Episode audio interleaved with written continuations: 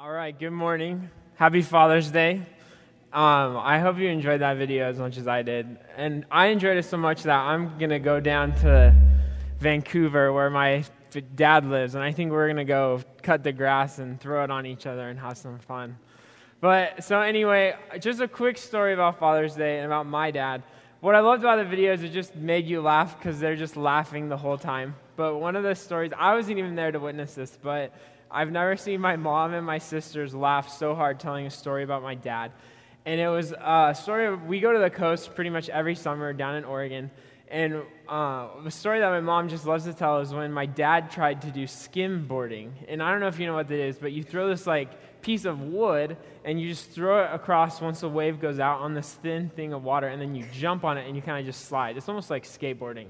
And so my dad is like, he found one at a garage sale, and he's like, oh, I should, I should buy this. And so he, so he takes it to the coast, and so he's, he's like watching all these like really younger teenagers. My dad's not a teenager, but he's watching all these people throw it. They're like super good. And so my dad decides to join along. And so my mom and my sister are watching him from their like our beach fort. And so they're just like watching and they're kind of like so he's like throws it trying to get the feel for it. And so then finally he like throws it. And like I said, I'm not there, but I can totally see it in my mind. But he throws it and then he jumps on it and literally within a split second does one huge face plant like on his face in the sand. And so you, my, my mom and my sister just, when they tell the story, they just start cracking up laughing. And so that's what I love about Father's Day. It's just that we get to laugh at our dads and just have fun. Because dads, like, you can't laugh at your mom but you can laugh at your dad. You know, isn't that the truth? And so I just like that's just that epitomizes Father's Day for me is that I can laugh at my dad, but you know I probably shouldn't laugh at my mom. So we're continuing on the series called the Thessalonians, and so as you can see on your handout, um, I, I didn't really bring any fill-ins, but I have points, and so you can write the points on there. And then just a little side note: if you want to know what it's like to be me on days that I speak. Like, there's just certain things that can set me off into like a heated panic of nervousness and cold sweat. So I, I grabbed this. Um, Brian's like, "What are you doing?" And so I, I just like to see what everyone gets. And so I read the verses at the top: 1 Thessalonians 3, 13 through four twelve, And then it says 2 Thessalonians 5, 12 through 24. And so I'm like, well, I did it on 1 Thessalonians 5, 12 through 24. And so there, I got into this like heated panic. I was like, I'm like, I totally did the wrong verses. I'm like, it fit for the topic I was speaking on, but like, how am I gonna like do this? Should I like read the Bible and just try and come up with something in like the five minutes I have before I go to speak? And so this literally just happened like 10 minutes ago. So I'm like scrambling, and so then I'm like, what does it even say in Second Thessalonians 5, 12 through 24? And so I was like, I was just like nervous. I'm like freaking out. Well, open your Bibles to Second Thessalonians 5, and you'll find that it doesn't exist. And so, welcome to my Sunday morning. I was nervous. So, it's supposed to be First Thessalonians 5, 12 through 24. I prepared the right things, so we're all good. So, anyway, welcome. This week, when I was preparing for to what I was going to be speaking on today, I kind of had this epiphany I kind of want to explain it to you because I think it'll help really understand what Paul was going through when he started this church in Thessalonica. I get, I get all those words mixed up. But so if you think about it, Paul, you know, he, he got to know Jesus. He didn't even meet Jesus personally, but he had an experience on the Roman road and he, like, just knew that he had experienced Jesus and so before that, he was murdering Christians. And so when he finally decided to give his life to Christ, to give his life to Jesus, you can tell it was an awkward moment for him and for all the other Christian leaders in that time.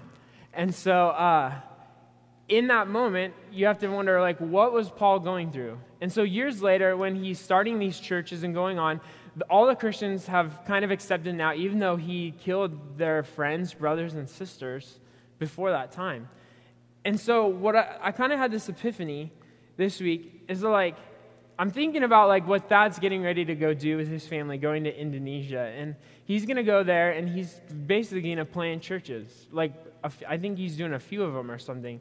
And it's going to be like a cool experience for him and his family. Well, I imagine that when he's doing that, he's, you know, he's going to tell stories from the Bible about Jesus. He's going to use the Gospels, because those are the specific stories about Jesus. You know, he might use some other stories, some other verses from the rest of the New Testament, maybe some Romans verses, maybe First Corinthians. I don't know. I don't know what his plan is, how he plans on doing that. But in any experience that I have when I think about bringing people who don't know Jesus to Jesus, I like always, I'm obviously going to talk about the Bible. I'm obviously going to send them to the book of John because that's my favorite gospel, and I, I think other people should read it. But then I, I thought about, well, Paul, in this time, in the first century, like two, almost 2,000 years ago, what did he have? What did he do to bring new people who didn't know Jesus into a knowing relationship with Jesus? He didn't have the Bible. If you do or don't know, the book that we're talking about, 1st and 2nd Thessalonians, 1st Thessalonians is like the first book that was written in the New Testament. Even though it's not in the order, it's the first book that was written. So Paul didn't have the New Testament. He didn't have all the stories of Jesus and the Gospels written out. He didn't have his own letters that he wrote. He didn't have his Romans book already. And so what did he do? He just told stories about Jesus. He told his own experience of Jesus. I'm sure he told stories that he knew from other people about their experiences with Jesus.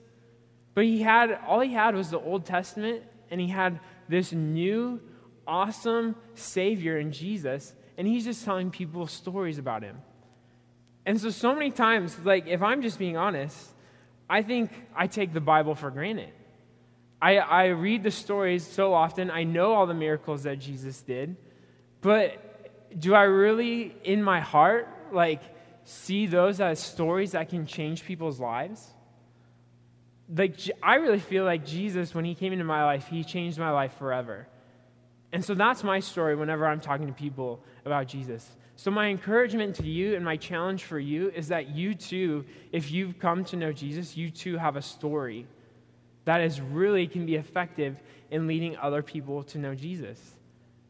And I don't mean to say this is that we should just, you know, go off our own stories. Because if we did that, there probably people would start making stuff up about Jesus.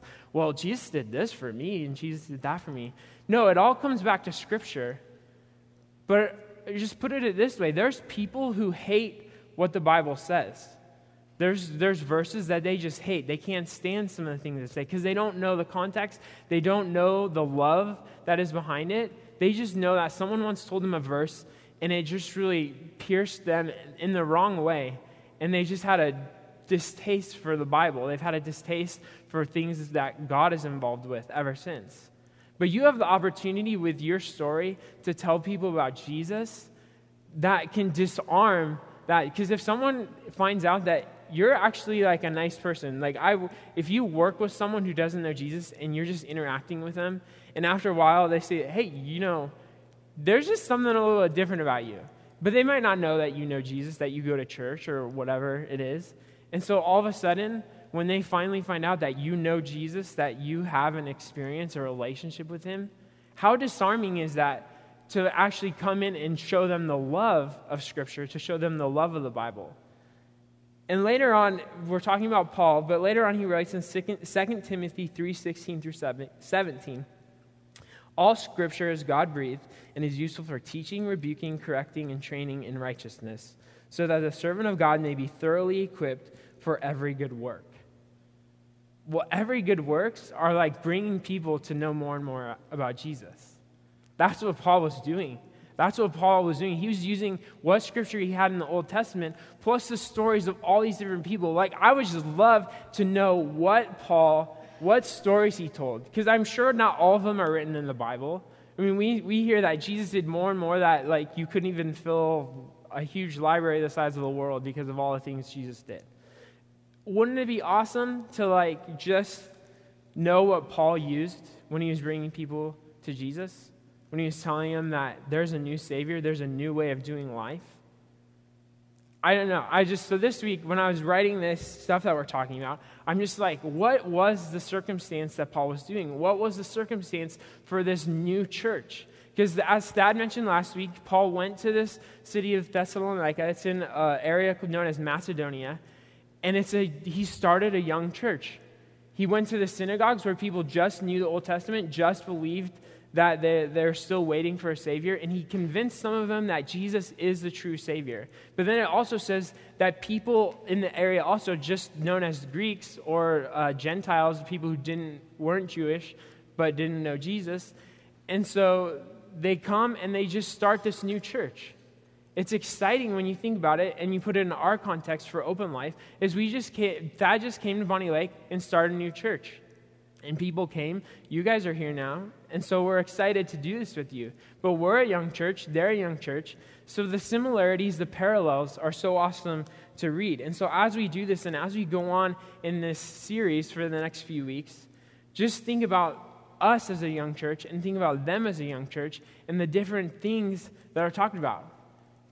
It's cool to see that Paul is so excited about his people in Thessalonica that it's almost like the two books are like a gush fest about how awesome this young church is. There's a few things that we're going to be talking about today that he had to bring correction to, but it's cool to see Paul's just pride in who the little church, this young church, was becoming, and the people, how they were growing and, and just loving each other in an awesome way. And so, my challenge to you over the next few weeks, we have this thing called the city and it's an online community that we have. If you probably all have been logged in, but if you haven't, there's people we can explain it to you in the back. But what we would love for you to do is we want this to be an engagement um, on the city, and we want my challenge to you is let's write our stories about how we met Jesus. Because maybe you're a little timid, maybe you're a little scared about sharing with someone at work, or maybe a, a friend who doesn't know Jesus, who doesn't go to church, and maybe you would like to have that something inside you the, to the strength to be able to do that? Well, one of the ways you can do is tell people who actually like Jesus about your story of Jesus. Because when we do that, it encourages me. Like if I hear how you came to know Jesus or you came to know Jesus, that encourages me because I love Jesus and I like to see how the Jesus I love affected you in the way that you love him now. And so it's cool. Like there's no, it's like a disarming thing. It's like, uh, we're not going to judge you because you love Jesus. And so there's no judgment because we're talking about how we love Jesus. So I'd encourage you write like a paragraph, maybe write two paragraphs, write a long essay if you want. But let's encourage each other with how our Jesus our Jesus story is. And so the point the first one I had is know your Jesus story. Like what how did you come to know Christ? How did you come to know Jesus? And could we share that with one another? And maybe you don't want to do it on the city. Maybe you just like to tell someone. But I'd encourage you do it on the city because there's some people who could like read it and then uh, that you don't know, and they would be encouraged. So you're encouraging people that you don't even know need encouragement. But so let's move on. We're kind of behind schedule now, but I just want you guys to see that epiphany in my mind and how I've been reading Thessalonians as we've been going through this. But basically, we're just simply talking today about living to please God. And we talked about last week how Paul, Silas, and Timothy started this young church. They, they got ran out of town because of the things that they were saying. And so uh, Paul, as they left to another city, sent Timothy back to kind of see how is the church doing. Well, Timothy goes back to Paul, says, you know, actually, things are going pretty good. But he did bring up a few things, uh, things that in this letter that Paul writes, things that he needed to correct. And so those are kind of the things that we're going to be talking about today. And so today's first point is that Paul is all about community. Paul is just all about the community of the church and the community of the believers that were in Thessalonica. And as we jump into talking about what he's saying to them, it's important to know that the majority of his focus is on the inward relationships within the church. He might hit a little bit about reaching other people outside of the church, but a lot of it is predominantly about what's going on inside of the church and the relationships that are in, in there. You see, Paul wants the peace of Christ to resonate throughout all these new believers. Current conditions for the church in that time were a little bit scary because um, the Roman culture was really against the Christian culture because for Romans it was all about Caesar. It was all about the empire. It's all about worshiping that as God. And so if someone says, Well, I believe Jesus is God and King, well, that goes against Caesar. And so that would bring persecution on the church. And so, Paul, what Paul saying in the, the parts that we're going to read today is that, you know, you guys are doing some things that might be making you guys a little ununified, that might actually be taking away from the strength that you guys have as a group, so that when you are going to be persecuted, when you are going to have attacks from the outside, that you can be strong. But if you're hurting yourself from the inside, you're eventually going to fall. So let's start off 1 Thessalonians 3 12 through 13. It says this May the Lord make your love increase and overflow for each other and for everyone else, just as ours does for you. May he strengthen your hearts so that you will be blameless and holy in the presence of our God and Father when our Lord Jesus comes with all his holy ones. You see, Paul wants the love of the church to grow. As we will read, the church is doing a pretty good job of following the things that Paul, Silas, and Timothy told them in the first part. But Paul is just telling them that why don't you let that grow to even more levels, to even a greater uh, level down the road? In relating this to open life, we have to realize that it's important for us in this room right here to love one another. So that means like celebrating when we get to hear an awesome story about how you met Jesus or an awesome thing that maybe happened at work. That's why you tell people about what's going on so we can celebrate you. That's why when something wrong happens in your life, when maybe you've been wronged or maybe you have a loved one who passed away, that we can mourn with you. That's all a part of love. And we do this by celebrating with one another in our stories. Love is shown when we choose to be willing to live life together in an authentic way. And that's what Paul is talking about here.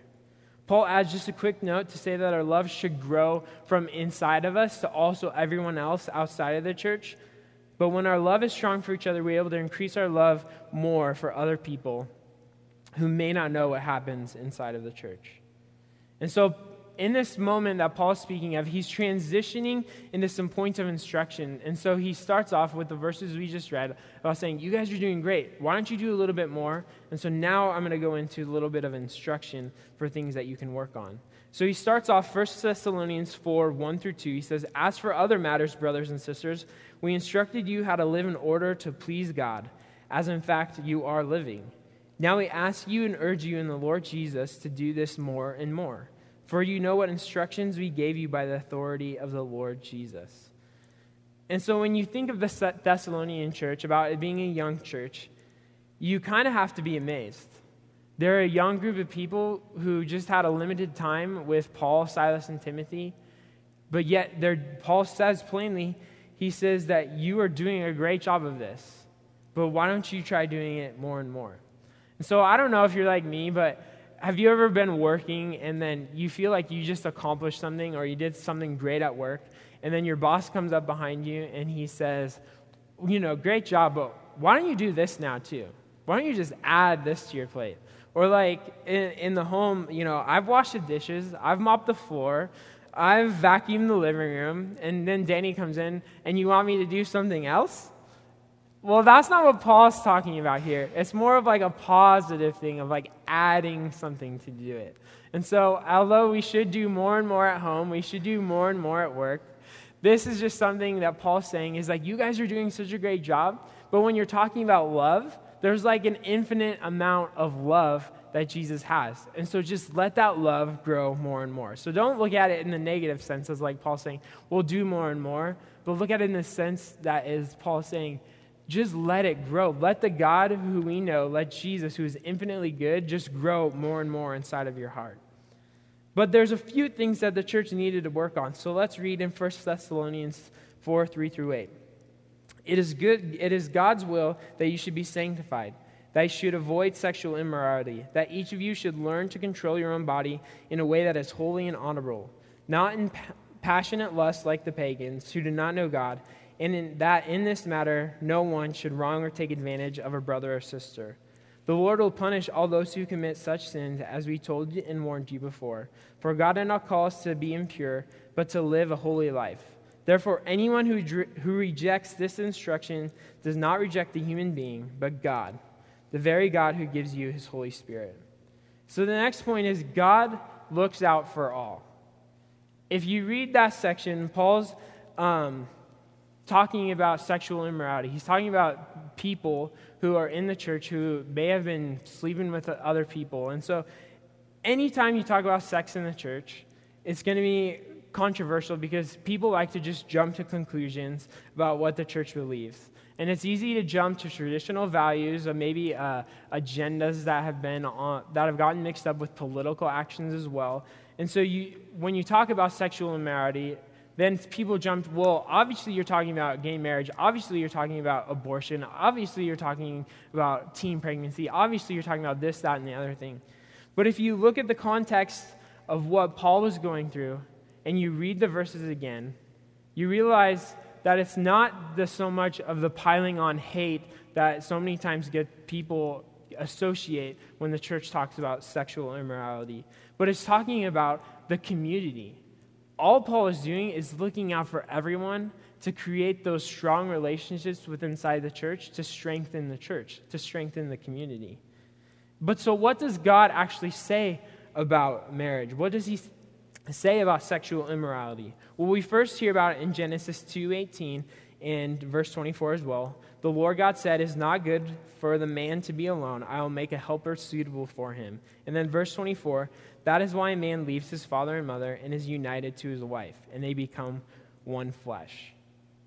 For Greek Jews, for the Jews that were in the synagogue, they, that may have been persuaded to follow Christ from Paul um, they would have known the seventh commandment, which is do not commit adultery. And so it's pretty straightforward.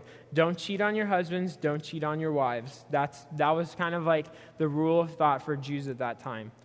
But for the group of Greeks who were not Jews, who didn't have that Old Testament background of being taught, like the Ten Commandments, being taught not to commit adultery, the Greek context would tell you that promiscuity in sexual relationship is nothing wrong, is nothing new, nothing to worry about. And so for men, it would be encouraged that it wouldn't be no big deal to cheat on your wives, to cheat on your spouse, to have sex before marriage. Like there's no sense of like wrongdoing in that. Um, unless you're a woman in which monogamy was encouraged, actually, monogamy was a rule because the husbands had to know that the children that their wives bore were actually their legitimate children. And so you have a messed up ethical system that the men are off, you know, sleeping around. The women can't because the men need to know that the kids that the wives are having are actually their children for rights and for whatever else. And so you get this mixed up sense of what the Greeks were going through. And so now, depending on how the Jews interpreted the scriptures, so you have two groups. You have the Jews who know about not committing adultery, you have the Greeks who don't know anything about that. And then Paul says, I brought you teaching. And so you have to imagine that the teaching that Paul's bringing is the teachings of Jesus. And so Jesus goes and takes it a step further in Matthew in verse um, 27 of chapter 5. This is what Jesus says about adultery. He says, You have heard that it was said, You shall not commit adultery. But I tell you that anyone who looks at a woman lustfully has already committed adultery with her in his heart. And so that most likely is what Paul is teaching the new church. And so, for both groups of people, whether you're a Jew who's grown up with the Old Testament or whether you're a Greek and you don't know anything about it, what Paul is saying is that it's your heart that needs strengthening in this. That even if you don't commit the acts of adultery physically, but if you commit them in your heart, then you've actually sinned in adultery, that you've actually committed sexual immorality. And so from there, you put everyone in one group. We're all on the same level. And so Paul is pretty clear and concise on the issue. He says avoid sexual immorality. He says avoid anything regarding sex that is outside of God's created intention for sex, which is between one man and one woman. And so it's most important to know that Paul's reason for hitting on this is not about condemning people, it's not about hate, it's not about just throwing people into a group and casting them out of the church. It's about love for the church and love for the relationships that are in the church. And he's saying, why don't you work to have strong relationships as brothers and sisters? And let God bring the love in, whether it's romantically, let that happen in the right way between brothers and sisters. Let those strong marriages begin to grow rather than having the men going off and cheating on their wives. Because it's all about the community, it's all about the strength of the community and the love that needs to be expressed in that community. Paul's desires for relationships within the church that are holy and honorable. For marriages, this means treating your spouse with honor in the way you conduct your relationship. Are you faithful to your wife and husband? Do you respect them? Do you love them? Do you protect against other friendships and relationships that you may have that you know is drawing your attention from your spouse? Paul later writes in another letter, Ephesians 5 21 through 33, he says, Submit to one another out of reverence for Christ.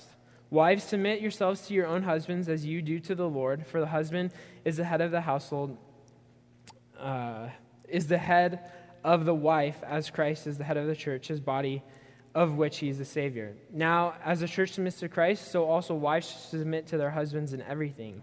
Husbands, love your wives, just as Christ loved the church and gave himself up for her, to make her holy, cleansing her by washing with water through the word, and to present her to himself as a radiant church, without stain or wrinkle or any other blemish, but holy and blameless. In this same way, husbands ought to love their wives as their own bodies. He who loves his wife loves himself. After all, no one ever hated their own body, but they feed and care for their body, just as Christ does the church. For we are members of his body. For this reason, a man will leave his father and mother and be united to his wife, and the two will become one flesh. This is a profound mystery, but I am talking about Christ and the church. However, each one of you also must love his wife as he loves himself, and the wife must respect her husband. So Paul takes this very seriously. And in that teaching to the Thessalonians, he's, he's saying that it's about your heart. And in this verse we just read in Ephesians, it just goes on and it's the same heart of the verse. It's saying that you are to love your spouse, whether you're a husband or a wife, you love your spouse the way Christ loves the church. And if you need to know what that is, Christ loves the church a lot. He loves us a lot. And so, husbands, you need to love your wives a lot. Wives, you need to love your husbands a lot. And you don't do that by letting other relationships in and taking away the attention that you have for your spouse. You don't do that by going on the internet and letting your mind be taken away from thoughts of your wife. You don't do that by cheating on your spouse. You do that by loving them, by respecting them, by honoring them. And so, for singles, do you honor friends? with the knowledge that in the future they will be someone's future spouse. In your romantic relationships with a girlfriend or boyfriend, are you sleeping with someone else's future wife or husband? Are you avoiding passionate lust that Paul talks about in that verse? It's not something we can just put off until, you know, we're ready to address it. Paul's clear that now is the time to address that in our lives. Now is the time to change. Now is the time to deal with the issue. And so now Paul transitions to another point of instruction. He, he says in 1 Thessalonians 4 9 through 12, Now about your love for one another, we do not need to write to you, for you yourselves have been taught by God to love each other. And in fact, you do love all of God's family throughout Macedonia. Yet we urge you, brothers and sisters, to do so more and more. So again, Paul is saying, you know what, you guys? You're doing a pretty great job of loving each other. But you know, why don't we do some more and more? And so he's doing this thing. He's like telling them that, you know, you're doing a great job, but there's still a little bit more that you, there's still some work that needs to be done. And so he goes on in verse 11 and says, and to make it your ambition to lead a quiet life. You should mind your own business and work with your hands, just as we told you, so that your daily life may win the respect of outsiders and so that you will not be dependent on anybody. So these few verses may seem odd when you're reading them because they kind of come out of nowhere. But still, in Paul's mind, if you think about it, it's the peace of the community, it's the strength of the community that the church would be unified, that that's his main point in this. For most of the Thessalonians, they've accepted Paul's teaching, have been living it out and doing a great job, but a select few have decided to quit working. That's the issue being addressed here, is that there's a group of people that have just decided to stop working. And so at this time, these non workers would then begin to take off of the, the, the wealth and the things that the other people of the church had gained. And so you have people who are working for the good of the church, but then you have other people who just are not working, that are not and they expect to be taken care of by the church, by the people who are working. And so you could see how that would deteriorate the unification of the church when you have one people working and one people not working. That's not a good team. Uh, like the Miami Heat don't play good when it's just LeBron James. They play good when Dwyane Wade and LeBron James and Chris Bosh all play together really well. Just side note, sports finals today, so you, know, you can watch it if you want. So anyway, go Spurs. But anyway, for most of this, so but then you have scholars. So then you have these scholars. They're trying to figure out, well, why aren't these people working? Because that would like help us understand what the situation is. And so there's two schools of thought. The one school is this: is that some Christians at this time are so excited that they've become come to know Jesus, and then they come to find out that he's coming back soon. And so what they do is they just sell their possessions and they quit working. Because if Jesus is coming back in two weeks, why should I keep working in my job right now? So that's one school of thought. The other school of thought is that the sociological um, impact of becoming a Christian in this time would tell, especially the Greeks, that you know, if I'm a Christian now, I like working is below me. Like I don't need to work anymore. And so, if only that were the case, right? Everyone, but no, we have to work. And so Paul's just stating the obvious and saying that you need to keep working. You need to keep giving a good example to people who aren't believers that you're not just some lazy bum who just doesn't do anything because now I have Jesus. And the reason he does this, and it's the next point, is that people always want to know. People always want to know what Jesus is all about. They want to know what this Christian lifestyle is all about. People will look at you. People may not even say anything, but they're always watching. They're always looking at you, looking at your lifestyle, looking are you real, are you the same person at work as you are at home, as you are at church, or do you put on different faces? And so Paul's um, instruction in this is just simply saying that people are watching you. And this is so applicable to open life because our desire is that we would be present in community. And so our desire is that when you're in your job, people would begin to know who Jesus is by the way that you interact with them. But we're also present in community with our strategic partners. You know, we give money to them um, so that we can do awesome things like helping out Liberty, Liberty Ridge Elementary with their school supplies this fall. Those are awesome things that we can do, but people are always watching. People are always looking, and people will tell stories without our even knowing. And so we want them to tell good stories about Jesus, not like, well, this church, you know, has been taking money and like spending it on their own things when they uh, told us that they're actually giving it for school supplies. We don't want that. What, every money that we say we're giving to Liberty Ridge Elementary for school supplies, we're giving to Liberty Ridge Elementary for school supplies. So people see and they interact with you and they know what's going on. And so you have, Paul is not saying, so don't get me wrong, it's not like Paul saying that um, no matter what, if you've lost your job and you can't find work, that, like, well, you better get a job or you're in rebellion to God. No, we all go through things in our lives where we don't have a job. This, the, the market right now is not the greatest, it's getting better. But it's not saying that just because you've lost your job or come into a hardship, then that you're out of the will of God. But he's saying that if you intentionally choose to be lazy when you could have an honest working hardworking job, he's saying then that's, that's like lethargy, that's laziness, and you don't need to do that. So these type of freeloading, this type of freeloading does not foster strong relationships with the church. And as we've seen, Paul instructs against it because he's constantly guarding the love that the Thessalonian church had for one another. And then just a side note, for when it says to live a quiet life, that's not necessarily saying like you know, be quiet or like don't gossip, even. It's basically live a quiet life, as in I deal with my own stuff and I'm not going to be a hindrance to other people's lives because I'm choosing to be lazy. He's saying live a quiet life that doesn't disrupt other people's lives. And so be a life that lives for peace and not to disrupt or hurt anyone else. So let's move on. Let's jump to the final instructions that um, Paul has. And this is, this is our last point.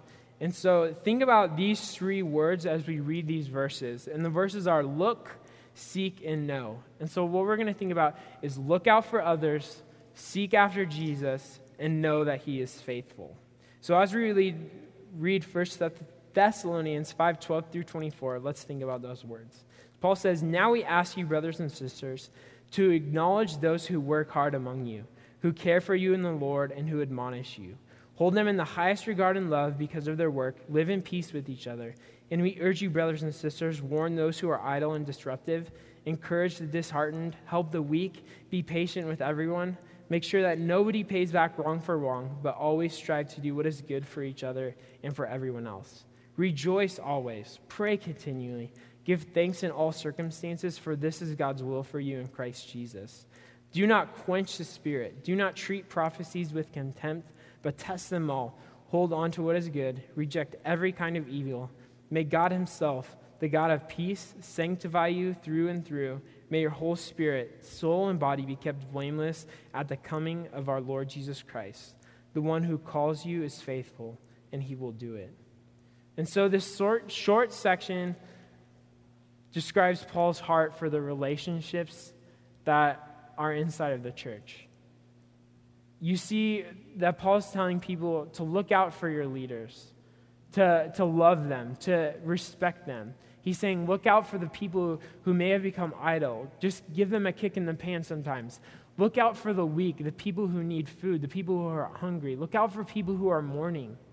He's saying, look out for others. Don't just look on the inside, but look out for people around you who might need help, who might need just a little bit of strength from their brother or sister. And so the next thing, seek after Jesus. It says, Rejoice always, pray continually, give thanks in all circumstances. And at this time, the church is being persecuted. The church is being like really run down because of their beliefs are so contradictory to the culture at that time.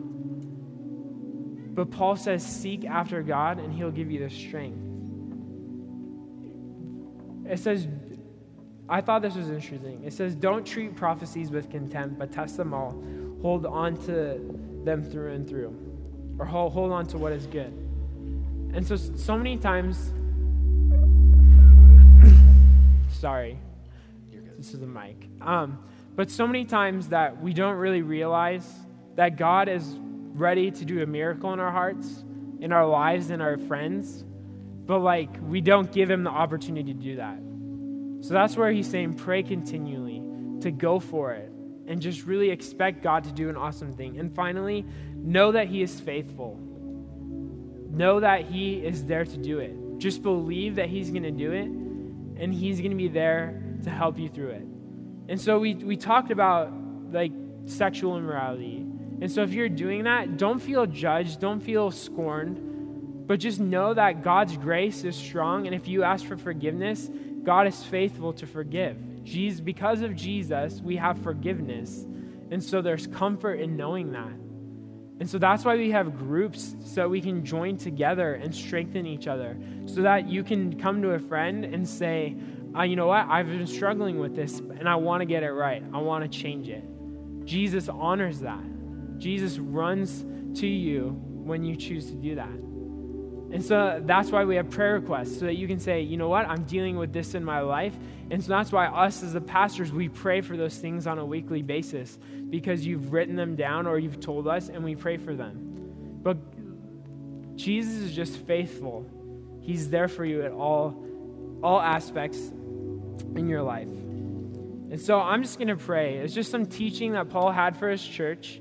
But like I said, there's similarities for our church and the church that he's talking about, that he's writing to. And so this week, when you're reading through, we'd encourage you just to read 1st and 2nd Thessalonians again. But as you're doing that, think about two things. Think about one, like, how was Paul actually doing this? He was using stories of Jesus. So always keep your focus on Jesus. But the second thing is, think about similarities between open life and this young church as well. Because, like, that's what the Bible is there for to think about similarities to our lives, to help us encourage that. So, God, we just come before you, God, and we thank you uh, for your word. We just thank you that we have it now, that we can read your stories, God. But, Lord, I pray that that would not be a crutch, but that it would just be a strengthening, strengthening, and just an injection of power into our lives to live out our own personal stories of how you've changed us, God. And I pray that as we live out those stories of Jesus in our hearts, that more people would come to know you. That more people in our church in, in, in open life would be encouraged, but that that love would grow more and more to grow out to people outside of the walls of this high school where we meet. Because the church is not a building, it's not a, a building with walls, but it's people and their stories really going out and shaping culture, God. So I just pray that we would just live that out honestly. God, let us look to your word for correction in our lives and let it just speak to us and let us grow in it. So I ask for your power in your mighty name.